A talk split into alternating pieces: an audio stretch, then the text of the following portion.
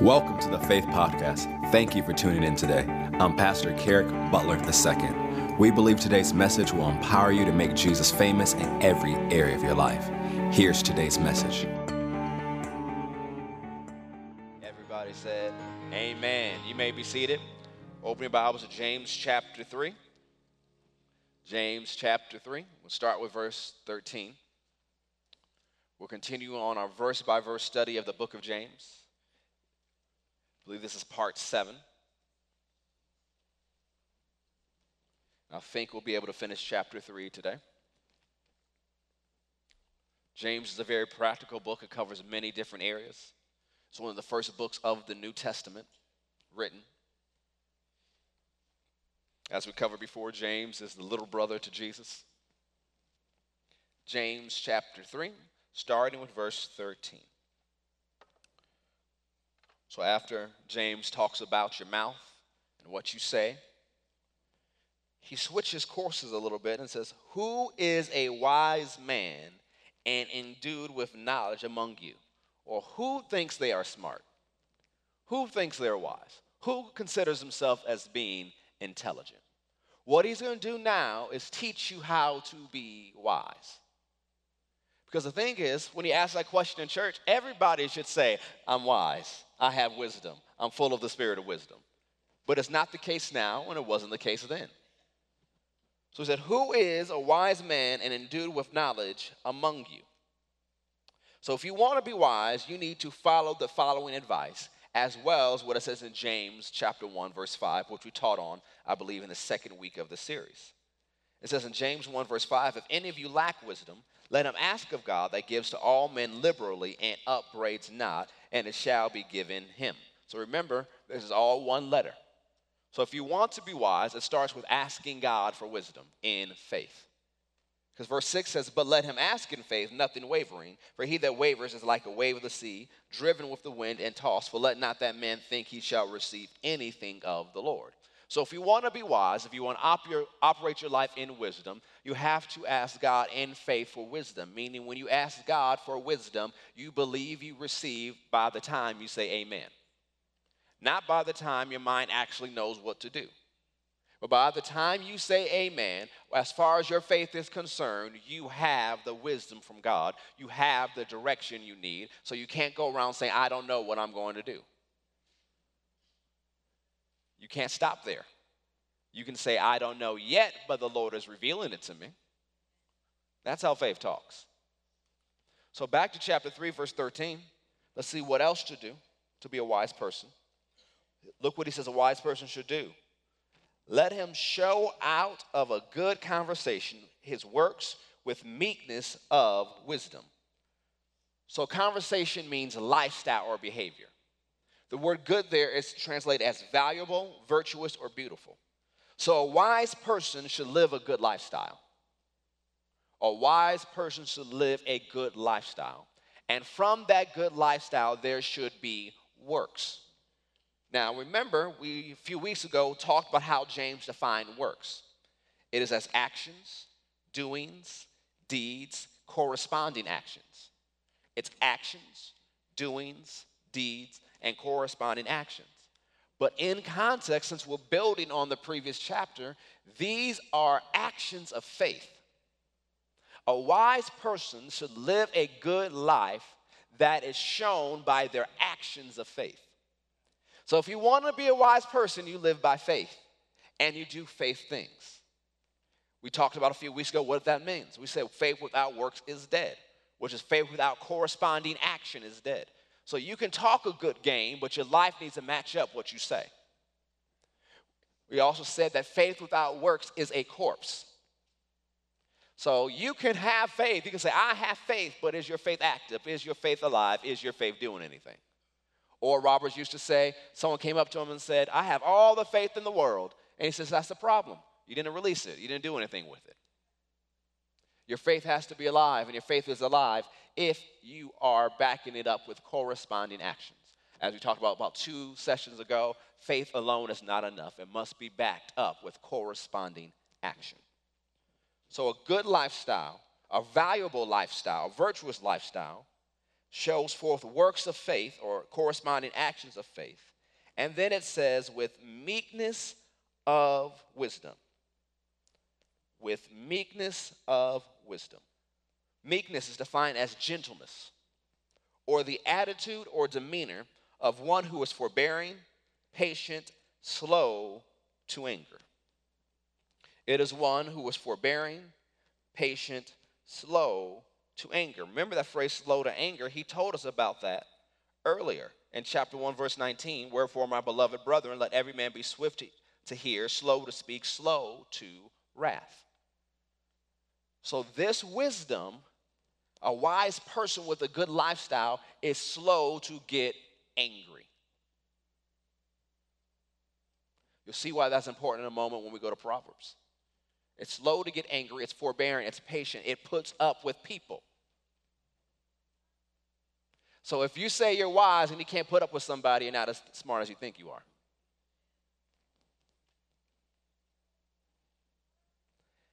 Meekness is defined as one who remains in control of himself in the face of insults and injuries. So just because someone insults you doesn't mean you respond. Just because they called you out of your name doesn't mean you respond. Just because they called you a nigga. Sounds like, Pastor, you went too far on that one. So, Pastor, you be bailing me out of jail. What is meekness? It is the ability to control your response in every situation to it gets to a point where people can't, you can't say, well, I had no choice. No, you always have a choice. Or they made me do it. No one can make you do anything. Satan can't even make you do anything. If Satan made you do it, it means you're possessed and you need to get delivered. Well, cast out the devil tonight and get you saved.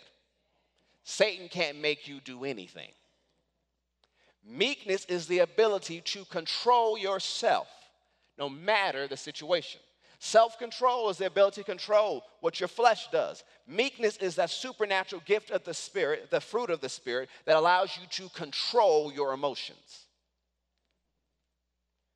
You should never be controlled by your emotions. You should be in control of your emotions.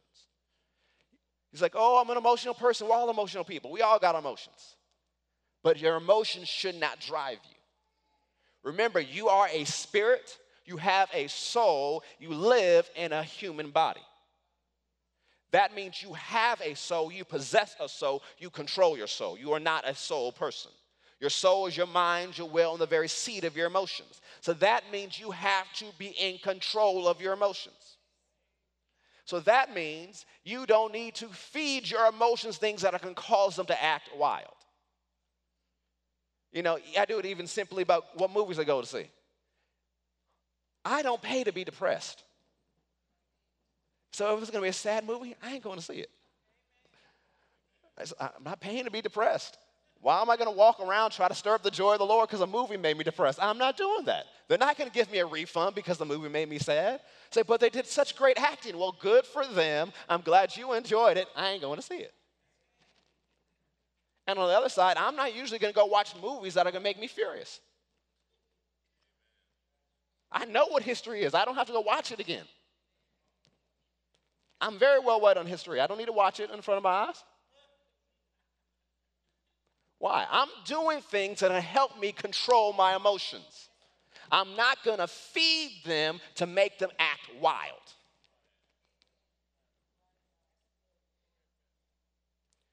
It's also defined this meekness calms the fierce will talks about like the ability to control or to calm or to domesticate a wild animal.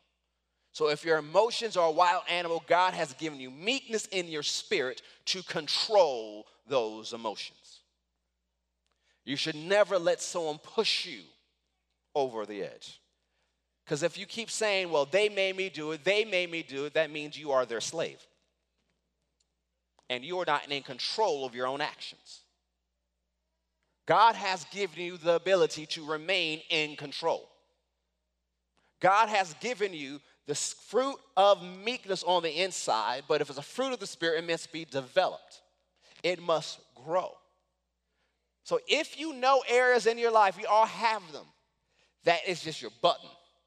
If you want to go to zero to 100 real quick, they just got to push that button, right? That means you have to develop meekness in that area. Some people, you get very emotional if you don't eat. So, and avoid getting hangry, carry a snack with you. Not everything is deep.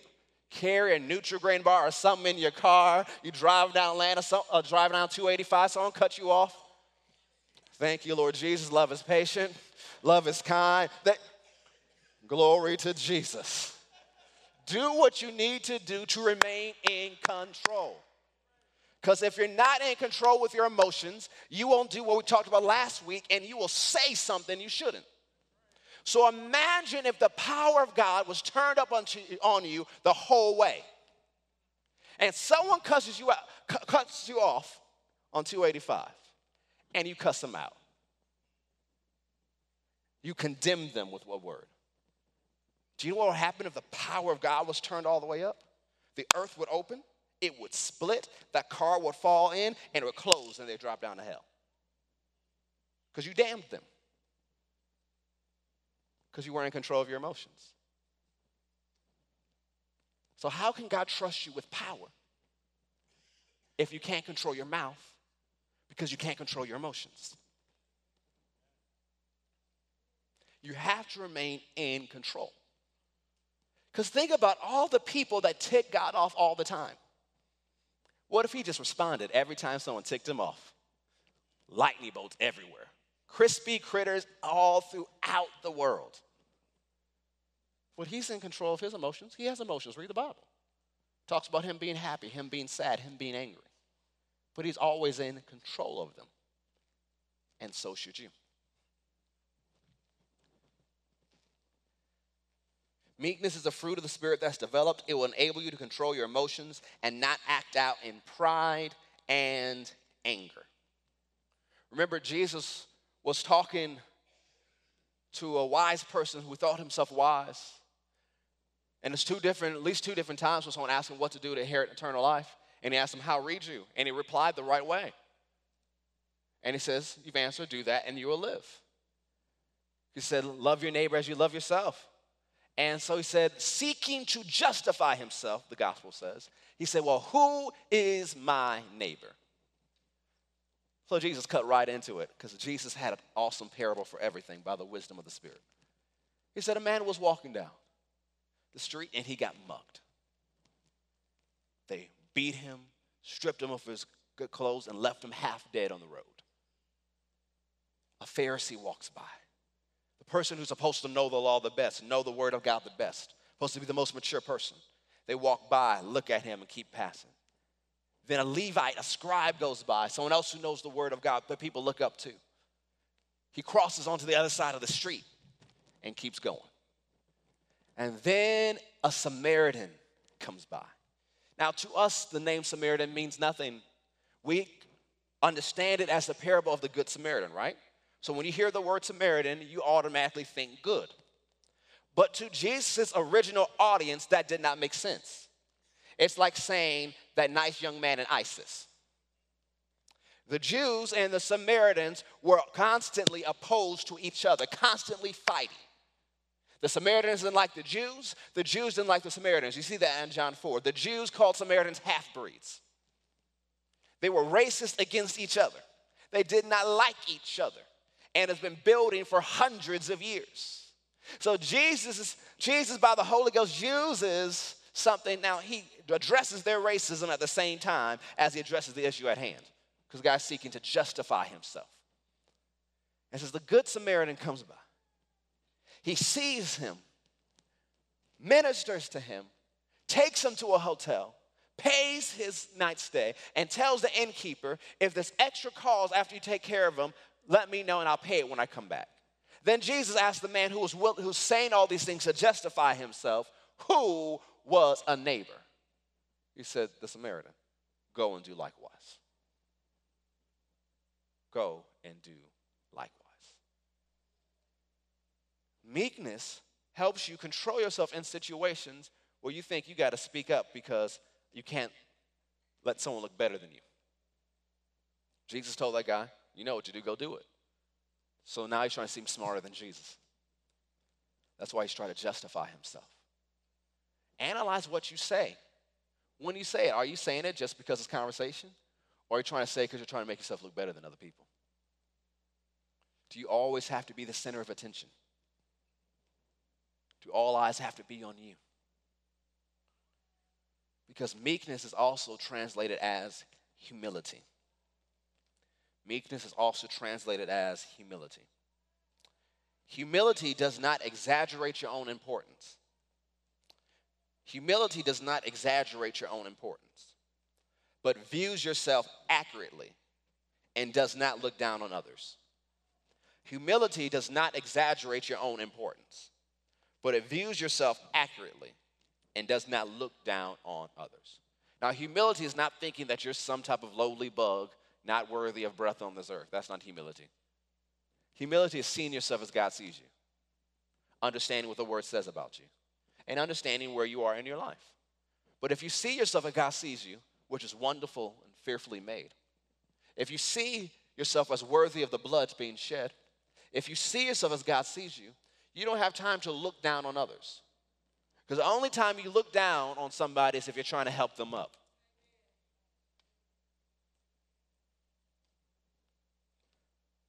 So, wisdom with meekness is, as the Amplified Classic Edition says, the proper attribute of true wisdom.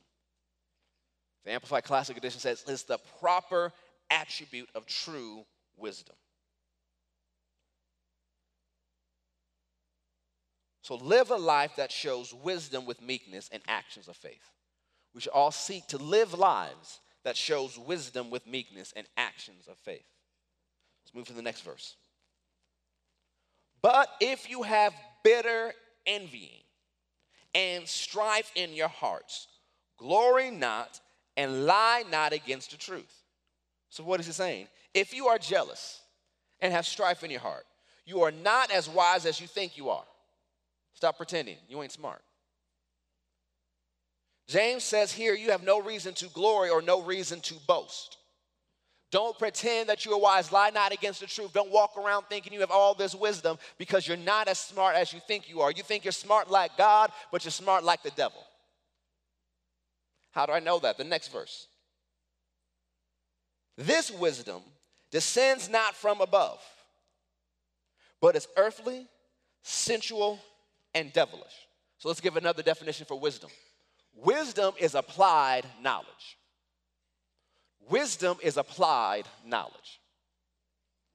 But it says this wisdom that he's talking about here is earthly, which means worldly, sensual, which means animalistic or fleshly.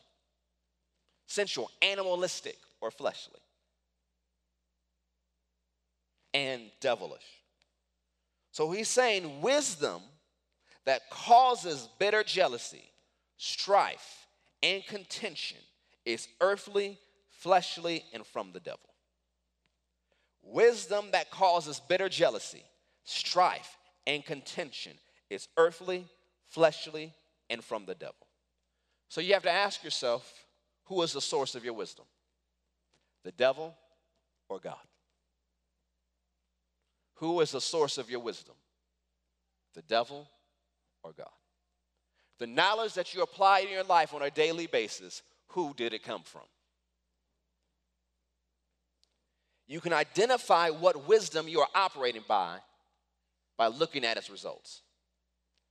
You can identify what wisdom you are operating by by looking at its results. Jesus said in Matthew 11 19, wisdom is justified by its children.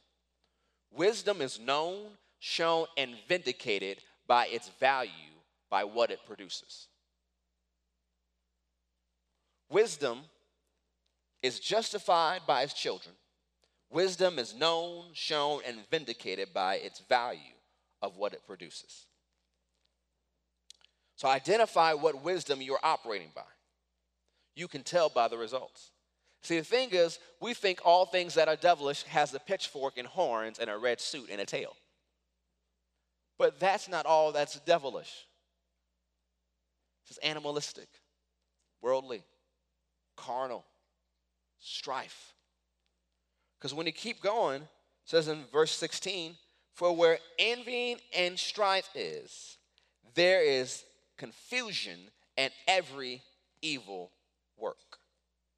If you operate in this wisdom, this devilish wisdom, you will open your life to confusion, unrest, disharmony, rebellion, tumult, unquietness, and every evil. So if there's confusion in your life, there is a source for it. If there's unrest in your life, there is a source for it. If there's disharmony in your life, there's a source for it. If there's rebellion in your life, there's a source for it. If it's a tumult and unquietness in your life, there's a source for it. And it is operating by the sensual, devilish, earthly wisdom. It is the wisdom that causes contention and strife and jealousy. It also opens you up to every evil work. You say, well, how did this get in my life? What wisdom are you operating by? Because the next verse says, but the wisdom that is from above. So there's two type of wisdoms you can operate by. The wisdom from above, the wisdom from below, and there's a third category, you can be a fool. Wisdom from above, wisdom from below, or you just stupid. Proverbs says a lot about fools and stupid things. So let's differentiate this wisdom today and see if we'll finish verse 17. So go to Psalm 111. Let's differentiate the wisdom from above and the wisdom from above, from below.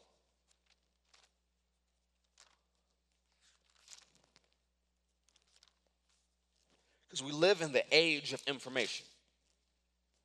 There's information everywhere. We receive more information than at any other time in human history, except in the garden before the fall. A hundred or so years ago, that generation, think about how much mail they received, how much news they actually heard. Look how small in comparison is to what you receive in a day. Think about all the unread, unread emails in your email account on your phone. One account that I have is like my junk mail account. It's got 3,000 some unread emails. And I still got three other accounts that I work from on a daily basis. That doesn't even include social media. That doesn't include 24 7 cable news. Think about the barrage of information that hits everybody every single day.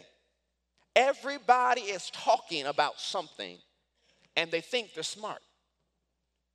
You know, my, one, my major in college was broadcast journalism. And so I will watch when something happens in the nation around the world. I know when they know when they're talking about it, know what they're talking about, or they're just trying to fill time. Because I'll watch for about 20, 30 minutes. Says they don't know anything. They're saying the same thing in five different ways. They're waiting on information, so I'll go check again in an hour. Because all they do is keep asking people, well, what do you think about it? I'm not watching what, what the people think. I want to know what's going on. But people use the commentators, because a lot of things we call news is not news, it's commentary. Everybody is saying their opinion. Everybody is giving their wisdom. And what do people do? They get this wisdom and they live by it. But they don't always check behind these individuals where did this wisdom come from? Is it wisdom from above or is it wisdom from below? Because even wisdom from below can sound good, can even feel good. Remember, Paul said, even Satan comes as an angel of light. Just because it appeals to your senses and looks good does not mean it's right. Remember, the Bible says there's a way that seems right to a man, but the end thereof is death. So you have to use the word of God to see what is real wisdom from above and what's the wisdom from below. Because if it's crafted right, you won't know. Because you can put a whole bunch of great packaging around and still don't know. Now, knowingly, you would not eat dog poop. You would not knowingly bring that into your house. You want to throw that outside.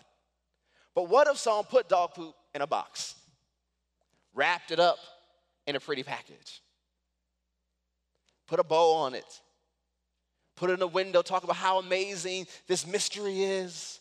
It has all these nutrients on the inside, but they don't tell you what it is. You buy it, think it's gonna be great, and you open it up, and it's not what they said it was. It's not what it appeared to be. It's just like a lot of food. Because there's a whole bunch of stuff in the grocery store that's not food. And so the thing is, just like you wouldn't eat dog poop, at least I hope he wouldn't, just like, just like, let me warm it up, add some hot sauce. There's certain things people eat that has poop in it. But it's packaged right. It smells good. So we forget what we learned and we eat it. That's how people do wisdom. Psalm 111, verse 10. The fear of the Lord or the reverence of the Lord is the beginning of wisdom. A good understanding or good success have all they that do his commandments. His praise endures forever. The wisdom from above is founded in the reverence for God, who he is, his position in your life, and his will. So if someone gives you wisdom that takes God down a peg in your life, you know it did not come from God. Some wisdom is disguised as it doesn't take all that. You really don't got to pray. Really don't got to read the word. That's not important. Just got to do these things. That's not wisdom from above. You don't need to go to church. You spiritual all by yourself. You are the church. Stay at home. You don't need to go to church that often. It's not wisdom from above. Well, I don't know why they have churches in the first place. We're all saved by ourselves. Not wisdom from above.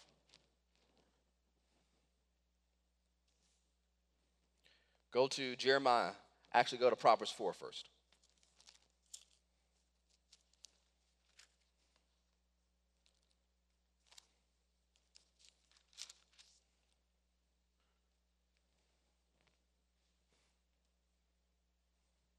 I don't go to church because a preacher did something bad one time. Of course, they did something bad. They're human.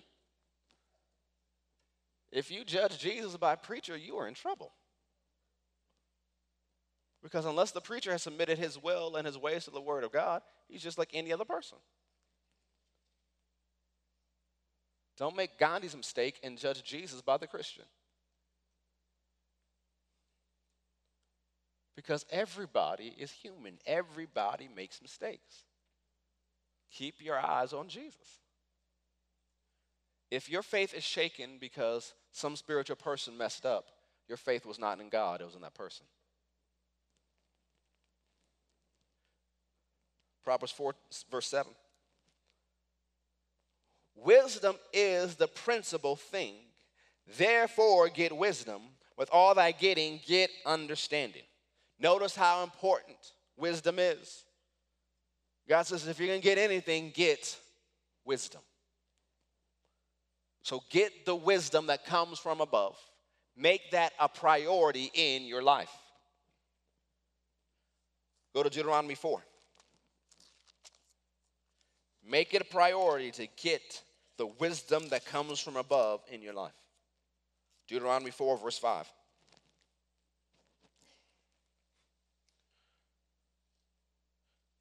Notice what the man of God says. Deuteronomy chapter 4, verse 5.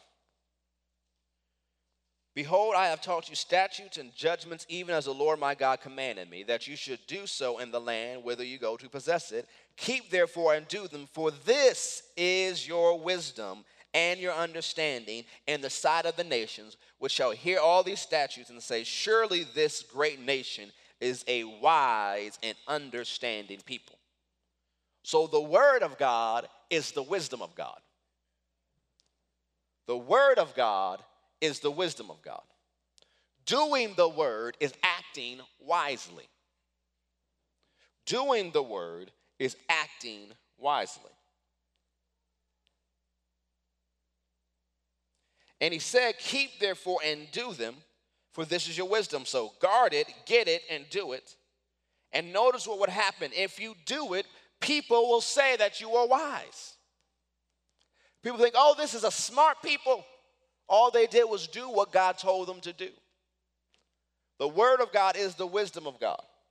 So get wisdom, get the word. Go to Jeremiah 51. Jeremiah 51, verse 15.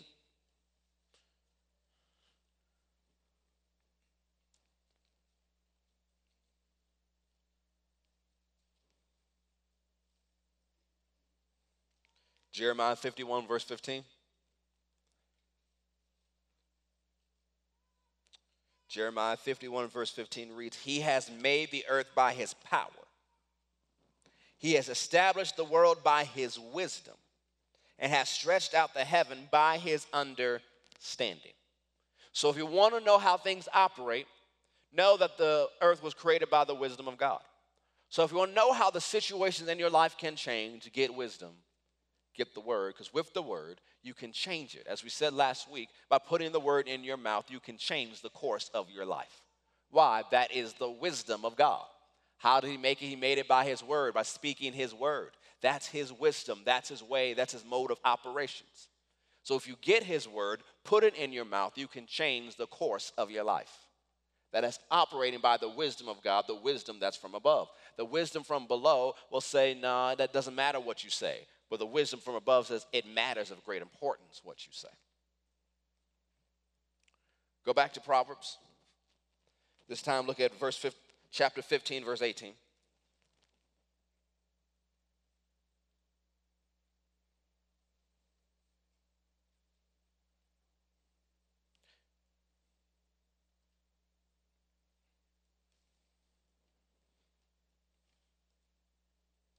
Proverbs 15, verse 18. Let's learn what wisdom we are operating by. Are you smart like a devil or are you smart like God? Proverbs 15, verse 18 says, A wrathful man stirs up strife, but he that is slow to anger appeases strife. So we already know that a person who is wrathful, full of wrath, full of anger, is going to stir up contention, is going to stir up strife. And if they do that, there will be confusion and every evil work which means they are angry people, are living by the wisdom of hell. Angry people are living by the wisdom of hell. Because what happens if they are angry, there is something they are angry about. And so what happens, even if it happened long time ago, they keep rehearsing it and nursing it and rehearsing it and nursing it and thinking on it again and again and again, and it affects their outlook of life. And so their wisdom is I'm gonna live such a way because this happened to me. So that means they don't forgive, they don't let it go, they haven't cast their cares upon the Lord, they don't believe God can protect them from that happening to them, and so they live by their past and they are angry, they are bitter, their stomach is destroyed, they have ulcers, they are mean, they are bigoted, and they are evil, even if they go to church. Oh, Satan comes to church? Yeah, sometimes he sits in the front row. Singles, please don't think someone's in a candidate for marriage just because they go to church. Just because they say they're spiritual, the devil's a spirit too. They need to be more specific. What wisdom do you operate by? It says a man slow to anger, like James already told us in chapter 1, verse 19, will appease strife. Someone who's slow to anger is not going to respond to a situation and they're going to help put strife down. Go to 1 Kings chapter 4. Remember, the Bible says, Be ye angry and sin not. It's not a sin to be angry, but it is a sin to act out of that anger. And it is a sin to stay angry. Be angry and sin not. That means you take that anger and you redirect it as it should. That you ask the Lord, How do I deal with this situation? That you forgive and let it go. Don't let the sun go down on your wrath, married people. That's what the Bible tells us. You can't stay in your anger. Because if you do, you are operating by the wisdom of hell. And you'll have every evil work in your life. 1 Kings 4:29. And God gave Solomon wisdom and understanding exceeding much, and largeness of heart, even as the sand that is on the seashore and Solomon's wisdom excelled the wisdom of all the children of the east country and all the wisdom of Egypt. For he was wiser than all men, than Ethan the Ezrahite, and Heman, and Chalcol, and Darda, the sons of Mahol. And his fame was in all nations round about. And he spake 3,000 proverbs, and his songs were a thousand and five. Notice how wise this man was. You know, even today, people still talk about the wisdom of Egypt their knowledge of mathematics, their knowledge of building all those wonderful works they built. But notice what the Bible says about Solomon his wisdom was greater than all of theirs put together. How did he get it? God gave it to him. Remember, the Bible says, ask for wisdom and God will give it to you. He asked for wisdom, God gave it to him. And he grew in that wisdom. You're smarter than everybody. His wisdom made him famous. People still talk about the wisdom of Solomon. They may not believe the Bible, but they use the phrase the wisdom of Solomon. Because his wisdom has become legendary. And he got it because he asked God in faith. So Solomon, under an old covenant, can ask God in faith and get wisdom. Why can't you? If Solomon can grow in wisdom and make Israel more prosperous than it ever was, why can't you get wisdom and make your life more prosperous than you ever dreamed? It's all by the wisdom of God. And notice, the wisdom of God will exceed the wisdom of the wisest of the earth and their systems. But the wisdom of God is also creative. Notice Solomon also created songs and music. The wisdom of God is creative. God will give you creative ideas and witty inventions. He will show you how to create things people have never seen before. People say it's impossible. They'll say things like, if man was meant to fly, God would give him wings. Well, I'm glad they didn't stop the Wright brothers. Now, the thing is, they don't teach in the class that Wright brothers were PKs. There was a generational blessing that led them to do what they did the wisdom of God. Go to 1 Corinthians 2. Begin to bring this thing to a close. 1 Corinthians 2. Maybe we'll get back to James, maybe not.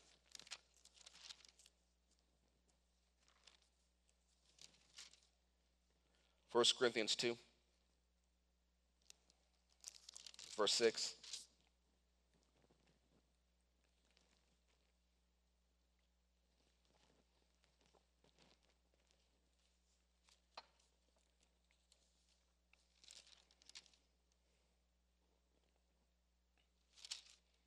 Howbeit we speak wisdom among them that are perfect or mature.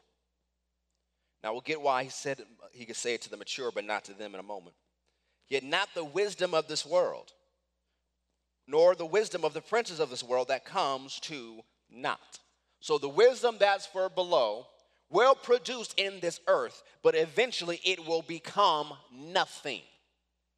If you follow this wisdom that's from below, eventually you will have nothing, be nothing, live a nothing life.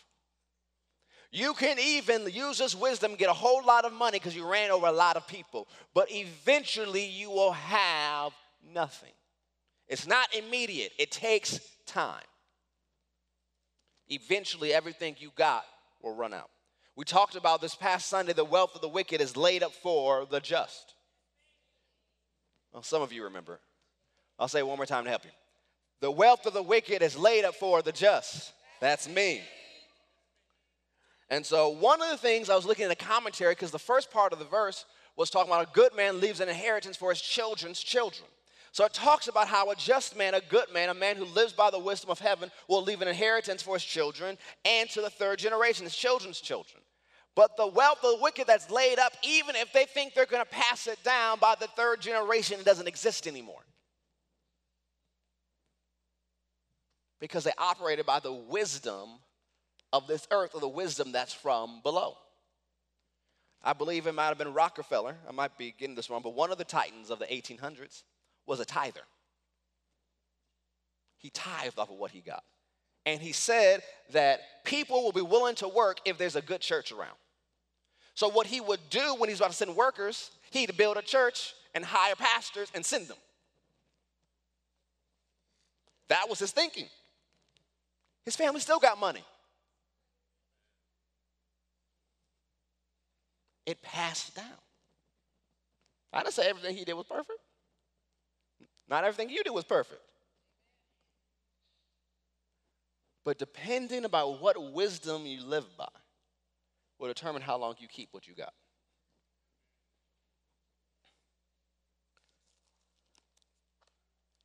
But we speak the wisdom of God in a mystery. You don't have that word underline in your Bible, underline it, highlight it on your device. It's an important word.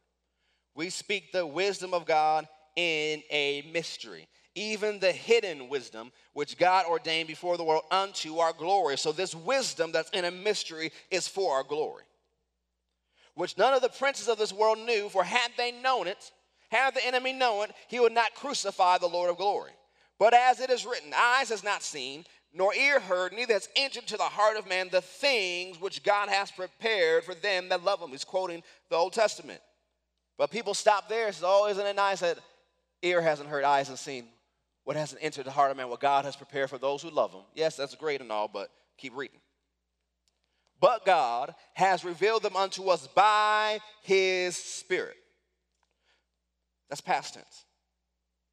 For the Spirit searches all things, yea, the deep things of God. For what man knows the things of a man, save the Spirit of a man which is in him? Even so, the things of God knows no man but the Spirit of God. Now we have received not the Spirit of the world but the Spirit which is of God, that we might know the things that are freely given to us of God. By the Holy Ghost and by His wisdom, you'll know all the things that God has already given you. Which things also we speak, not in the words with man's wisdom teaches, not in the wisdom that's of this earth, not in the wisdom that comes from hell, but which the Holy Ghost teaches, Holy Ghost wisdom, comparing spiritual things with spiritual. But the natural man receives not the things of the Spirit of God, for they are foolishness unto him, neither can he know them because they are spiritually discerned. So you walk by the wisdom of God, people will think you are stupid if they walk by the wisdom of hell. They will understand why you forgive people. They won't understand why you walk in love. They won't understand why you pray. They won't understand why you go to church. They won't understand why you tithe. They won't understand why you do several things because it's foolish to them. But they can't get it because they're not spiritual. But he that is spiritual judge all things, yet he himself is judged of no man. For who hath known the mind of the Lord that he may instruct him? But we have the mind of Christ. Say, I have the mind of Christ, and I operate by the wisdom that's from above, the wisdom of heaven. The same wisdom God used when he made everything. So, this wisdom of God is a mystery. It's in a mystery, but it's already in you. How do I know that? Go to 1 Corinthians 14. We'll come back to chapter 3 in a moment. 1 Corinthians 14, verse 2. For he that speaks in an unknown tongue speaks not unto men, but unto God. For no man understands him, howbeit in the Spirit he speaks mysteries. If I'm talking right now, the words are coming from the inside of me, right? It's coming from my mind. But if I'm praying in the Holy Ghost, those words are still coming out from the inside of me, but they're coming from my spirit. Now, where is the wisdom of the Holy Ghost that made everything? In here. So when I'm praying in the Holy Ghost, I'm praying out wisdom that's in a mystery. I'm praying out wisdom that's a divine secret, that's a divine plan, that's a divine purpose. Holy Ghost wisdom for my life as I pray in the Holy Ghost. I'm praying out wisdom. So if you want to increase in God's wisdom, pray it out. Open your mouth and pray in the Holy Ghost. You spend time praying in the Holy Ghost long enough, you'll start even praying out English words. You'll pray in the Holy Ghost long enough, and an English word comes out and go, What was that for? And keep praying, something else will pop out. What happened? Wisdom is coming out. I remember Dad Hagin talked about he was praying in the Holy Ghost for a number of hours, and plans came out, and he kept praying in the Holy Ghost. Then purposes came out, and he kept praying in the Holy Ghost. Then pursuits came out, he kept praying in the Holy Ghost, and the Lord appeared to him and taught him concerning plans, purposes, and pursuits. He wrote a book and taught it at his convention. But that came as he prayed out wisdom. You need to take time to pray out wisdom, pray out divine secrets, pray out divine strategies. Some of the things that we're doing now, that we're starting here, and things that we're going to do in the fall, I got it on vacation as I walked and prayed in the Holy Ghost. Praying in the Holy Ghost for hours, and I came up with the idea of what to do. Pray out God's strategy for your life. Pray out the next steps. Don't just run and do something, pray out wisdom for it. And if the wisdom or the plan you come up with is going to create strife, go back to the prayer closet. You missed it. If you're doing it because you're jealous, you missed it. If you're still confused, go get clarity. Pray out the plan. So, chapter 3, verse 1. And I, brethren, could not speak unto you as unto spiritual, so I couldn't share wisdom from God, but unto carnal, fleshly people, even as unto babes in Christ. I have fed you with milk and not with meat, for hereto you're not able to bear it, neither now are you able to bear it. I can't talk to you about more grown up things of God because you're still acting like babies. You're still acting like children. You need a, your bottle, you can't have a steak. For you are fleshly. Another translation says you're acting like mere men. That's insult in Paul's mind. You're believers, you're born again, you're redeemed, you got the Holy Ghost, but you're acting like you're only human. If you've been born again, you'll never be just only human ever again. For whereas there is among you envy and strife and divisions, are you not carnal and walk as men? For while one says, I'm of Paul, and another, I'm of Apollos, are you not carnal? So they're talking about who's their favorite preacher. Paul started the church, Apollos pastored the church after that. Peter was a guest speaker. Well, I'm of this person, I'm of that person, I'm of this person. Some things never change. Who then is Paul? Who is Apollos, but ministers by whom you believed, even as the Lord gave to every man? I have planted, Apollos water, but God gave the increase. What are you saying? Apollos is a ministry gift sent by God. Paul is a ministry gift sent by God. God sent them, and now you're divided by which gift you like best? Because they talked about Apollos, he was an orator, he had the golden tongue. He could put all the words together. Paul was wise, but he had a more forceful personality. Peter walked with Jesus, and they started comparing which one they liked better. They started getting jealous of each other. They started getting into strife. But remember what James taught us where there's strife and envy, there is every evil work. If you operate by the wisdom of hell, you will open the door to every evil work. And this is a Holy Ghost church. This is a word church, the Corinthian church. But they started getting into strife. They started dividing. Another word in the Greek says they began to have a civil war. And they began to fight about it. If you read the book in its context, things got so bad. A prominent family from the church paid money and sent some of their family members to see Paul, whatever city he was in, and says, Hey, Paul, we need your help because your spiritual children are tripping. So he writes this letter. But notice what's going on in the church. Go to chapter 5, verse 1. If you want a case study of what the wisdom of hell will do to a church, look at this. It is reported commonly that there is fornication, that means sexual immorality or sexual sin among you, and such sexual sin or sexual immorality as it is not so much named among the Gentiles. Say, y'all are sinning worse than the sinners. Holy Ghost people, word people. People Paul preached to himself. People Peter preached to himself. Peter Apollos preached to himself.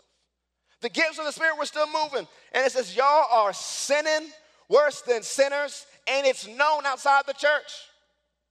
And here's the sin that one should have his father's wife. There is somebody in the church, Paul's calling out people by not by name, but by situation. You got somebody in your church and you all know about it, but you pretend like nothing's going on, and he's sleeping with his stepmom, and y'all think it's okay. Y'all so prideful, y'all boasting about it. Y'all think you got revelation. This is what Paul is dealing with. How did this happen? How did this sin come in? Strife, envy, division. Now, here comes every evil work. Now, what else happened? Look at chapter 11. Operating by devil's wisdom and strife opened the door for this sin. But that's not all that happened. Verse 29.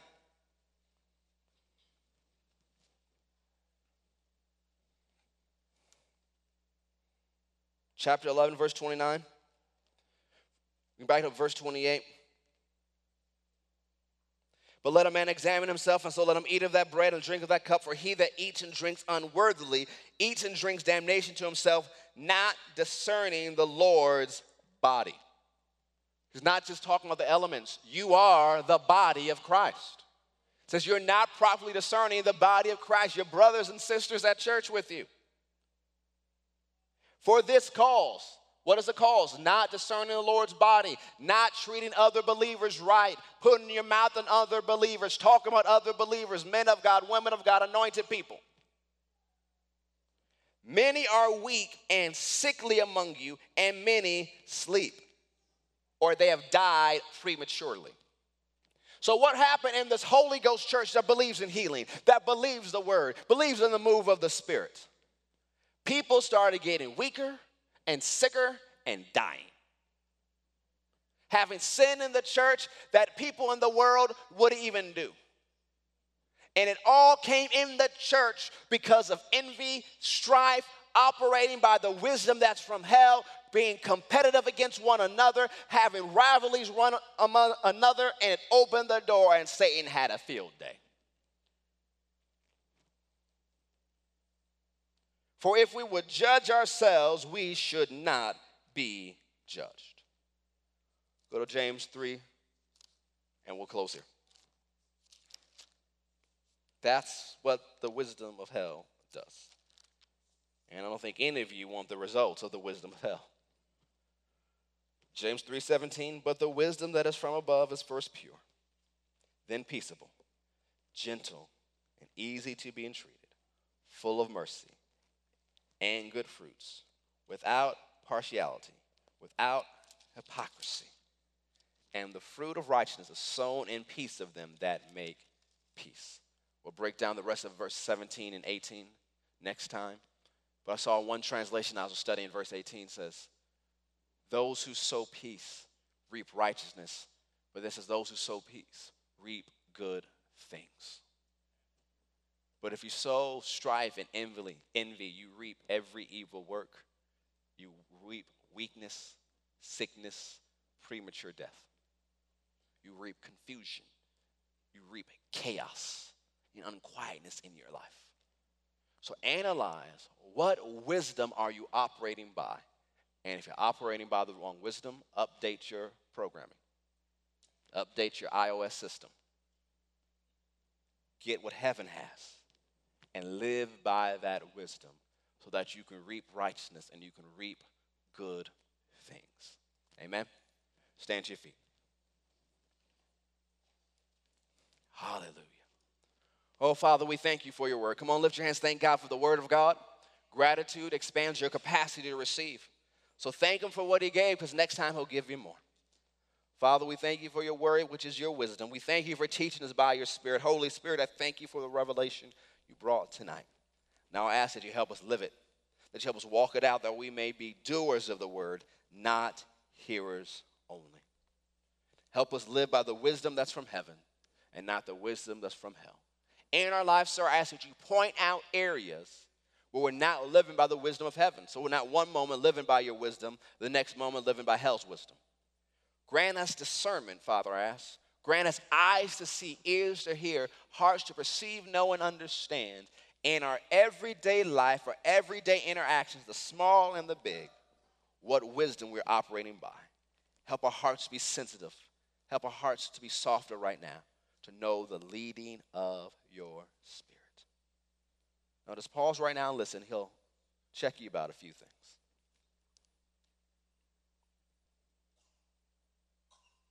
See, for the person here that's living by fear or doing things because I'm afraid this might happen, you may be making good choices, but that's still backed up by the wisdom that's from below.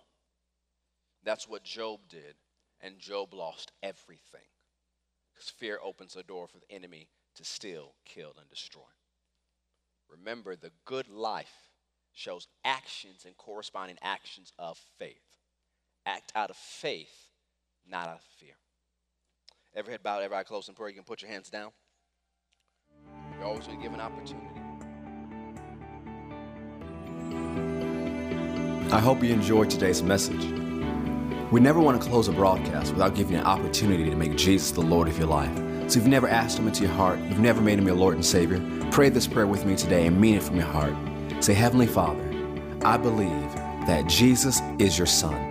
I believe that He died for me, but on the third day you raised Him from the dead. Dear Lord Jesus, come into my heart, save me now, forgive me of my sins, fill me with your Spirit, and help me to live this Christian life.